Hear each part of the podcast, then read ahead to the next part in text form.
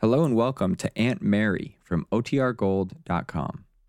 This episode will begin after a brief message from our sponsors. Families have a lot going on. Let Olly help manage the mental load with new cognitive help supplements for everyone four and up, like delicious Lolly Focus Pops or Lolly Mellow Pops for kids. And for parents, try three new Brainy Chews to help you focus, chill out, or get energized. Find these cognitive health buddies for the whole fam at olly.com. That's O L L Y.com. These statements have not been evaluated by the Food and Drug Administration. This product is not intended to diagnose, treat, cure, or prevent any disease. When you need mealtime inspiration, it's worth shopping Kroger, where you'll find over 30,000 mouthwatering choices that excite your inner foodie. And no matter what tasty choice you make, you'll enjoy our everyday low prices, plus extra ways to save, like digital coupons worth over $600 each week. You can also save up to $1 off per gallon at the pump with fuel points. More savings and more inspiring flavors make shopping Kroger worth it every time. Kroger, fresh for everyone. Fuel restrictions apply. Another day is here, and you're ready for it. What to wear? Check. Breakfast, lunch, and dinner? Check. Planning for what's next and how to save for it? That's where Bank of America can help. For your financial to-dos, Bank of America has experts ready to help get you closer to your goals. Get started at one of our local financial centers or 24-7 in our mobile banking app. Find a location near you at bankofamerica.com slash talk to us. What would you like the power to do? Mobile banking requires downloading the app and is only available for select devices. Message and data rates may apply. Bank of America and a member FDIC. Now for our story. This morning in Ben Calvert's luxurious home in Wakefield, an unusual scene was taking place. David Bowman confronted his brother-in-law, Ben Calvert. Even in a town as small as Wakefield, it was possible for the two men to avoid each other. Their meetings were rare, for they disliked each other intensely. But this morning, Aunt Mary had gone to see David, had told him of the telephone call Bill Meade had received from Miami. Kit Calvert was there, seriously ill after a mental breakdown. And her father, Ben Calvert, had refused to offer her any help, although the doctor recommended that she be brought back to Wakefield and placed under a psychiatrist's care. Shocked at Ben's negligence toward his daughter, David went to see him. Well, now, after warning David that his errand will probably be a failure, Jesse Calvert has gone upstairs to tell Ben his brother-in-law wishes to speak to him. And a few minutes later... Good morning, David. Good morning. Isn't this rather an ungodly hour to be calling on people? I suppose it is, Ben, but I felt that the business at hand was too important to be delayed. Jesse told me why you came. Don't do you any good. Ben, we've got to talk this thing over. Now, look here. Kit is my daughter. What I do or do not do concerning her is entirely my own affair. No, Ben. That's where you're wrong. You're such an infernal busybody. What makes you think you can come in here and tell me how to run things? Kit is my niece as well as your daughter. Remember that. Remember that Kit's mother was my sister. I wasn't able to protect her from your selfishness, but I'm not going to stand by and let your selfishness also ruin Kit. You come around here pulling this holier-than-thou attitude about my treatment of Kit. What did you ever do for that girl? Unfortunately, I've never been able to establish a common ground for understanding with Kit. I admit it. The damage was done before I ever had an opportunity. Damage? What damage? I gave that girl everything. Everything she could possibly want ever since she was a baby. Everything. Everything but security, love, understanding. Rot. Kit's had her chance. When she came back here from California with that child, the child she tricked me into thinking was her own, I couldn't do enough for her. I fixed that apartment. I got the best nurse, the best equipment money could buy. I showered her with everything she could possibly want. And look at the thanks I got. You keep talking about the material things, the things you bought her. Well, aren't those indications of a man's feelings? Ben, I think that's the most revealing statement I've ever heard you make. It's that attitude of yours that's the very basis for what happened to your daughter. I don't know what you're talking It's about. the very foundation of your philosophy. You don't know the first thing about love, affection, a father's love for his child. You sent Kit to the best schools, yes. You gave her a large allowance. And that was your idea of taking care of her. It looks to me as if you're sticking your neck out, David. You, a double-dyed bachelor. You come around here and talk to me about fatherly love. How do you know what Kit's made me suffer? Tricking me as she did, making me a fool, disgracing me in this town. Naturally, you'd fasten on that to justify yourself, Ben. You're a doddering sentimentalist, David Bowman, always have been. Perhaps I am. But there's no point in our going in for a lot of recrimination. I believe we know how we stand with each other, Ben. The only reason I forced myself to come here to talk to you was that I felt your attitude in this thing was, well, inexcusable.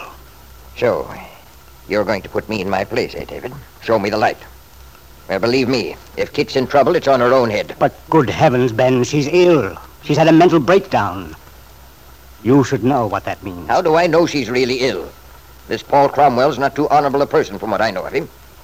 May have cooked up the story. Ben, you don't really believe Kit's illness is false, do you? You couldn't. If it were, why would this Paul Cromwell have telephoned Bill Meade? What good would that do? I don't know, and it's foolish to talk about it. The point is, whether she's ill or not, I refuse to let her take me for a ride again. I've had my fill. Let Cromwell look after her. You, you'd leave your own daughter's care to a stranger? Why not? She went running to him, didn't she? Yes, but... And why? Because she'd lied, cheated, and deceived me. That's why. Now you come around with a long face and try to put me in the situation of being a hard-hearted father. It's true, Kit has made mistakes, bad ones. But can you honestly say to yourself that you're not as much to blame for those mistakes as she is? I certainly can, and I do. You're a stubborn, selfish man. I'm a man who won't be used, David. Imposed upon forever. I should think that even you could hardly expect me to. But you're as bad as Mary Lane. Always butting in where it's none of your business. Ben, there's no- yes. You two make a fine pair. If it hadn't been for them, Mary Lane and her gang, and Bill Meade. So Cromwell called Bill Meade, did he? Yeah. That ought to put a spoke in Bill's wheel. Ben, I've known you to do a lot of greedy, selfish things in your life. But this tops everything. I'm getting very tired of this. You and your righteousness. Trying to tell me how to handle my own affairs. You've got a lot of gall. You've never lifted a finger so far as Kit was concerned. I tried to. I did my level best to.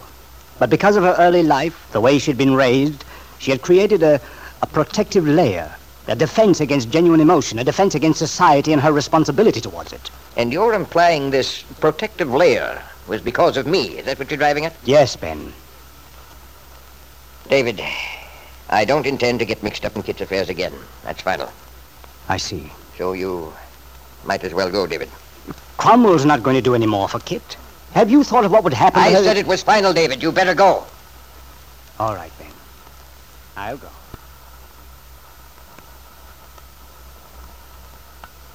Well, where's David then? Did he go? Yes, Jesse. He went all right. Well, I certainly was surprised to see him here. Well, he won't be back in a hurry. I can tell you that. You sound rather put out, Ben. I am. There's one man in this world who irritates me. It's David. I gathered he didn't approve of your attitude toward Kit. I told him off. I told him that he had a nerve criticizing the way I handle my affairs. What does he know about it? The way Kit's behaved toward me. Well, he certainly ought to. He was there at the trial, for one thing. He knows what a laughingstock Kit made of you. The whole town thinking you were in with her on taking that poor Mrs. Fenner's child and passing it off as her own. Yes. Can you imagine? He blames all that on me. On you? Yes.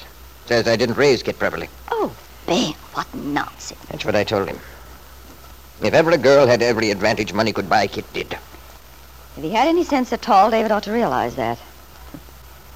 I notice he isn't doing anything for his niece. You bet your boots he isn't. Oh, well, Ben, don't let it bother you. Nobody could know how Kit's made you suffer. Not unless they'd been right here in this house. I know because I was here. I saw what went on. That's right, Jesse. You know what I tried to do for her. No father could have done any more, Ben. You haven't a thing to reproach yourself with, believe me. Jesse, we've had our troubles, our misunderstandings in the past. But I'm beginning to realize how much I underrated you. And Jesse, my girl, you know how I am. I believe in showing my appreciation in a substantial way. Oh, Ben, it's your happiness I'm concerned with. That's the only thing that matters to me. Uh, uh, ben, about David, do you think he's going to do anything about Kit? I doubt it. He never has done anything for her. Except give advice. He's excellent at that. Talk is cheap.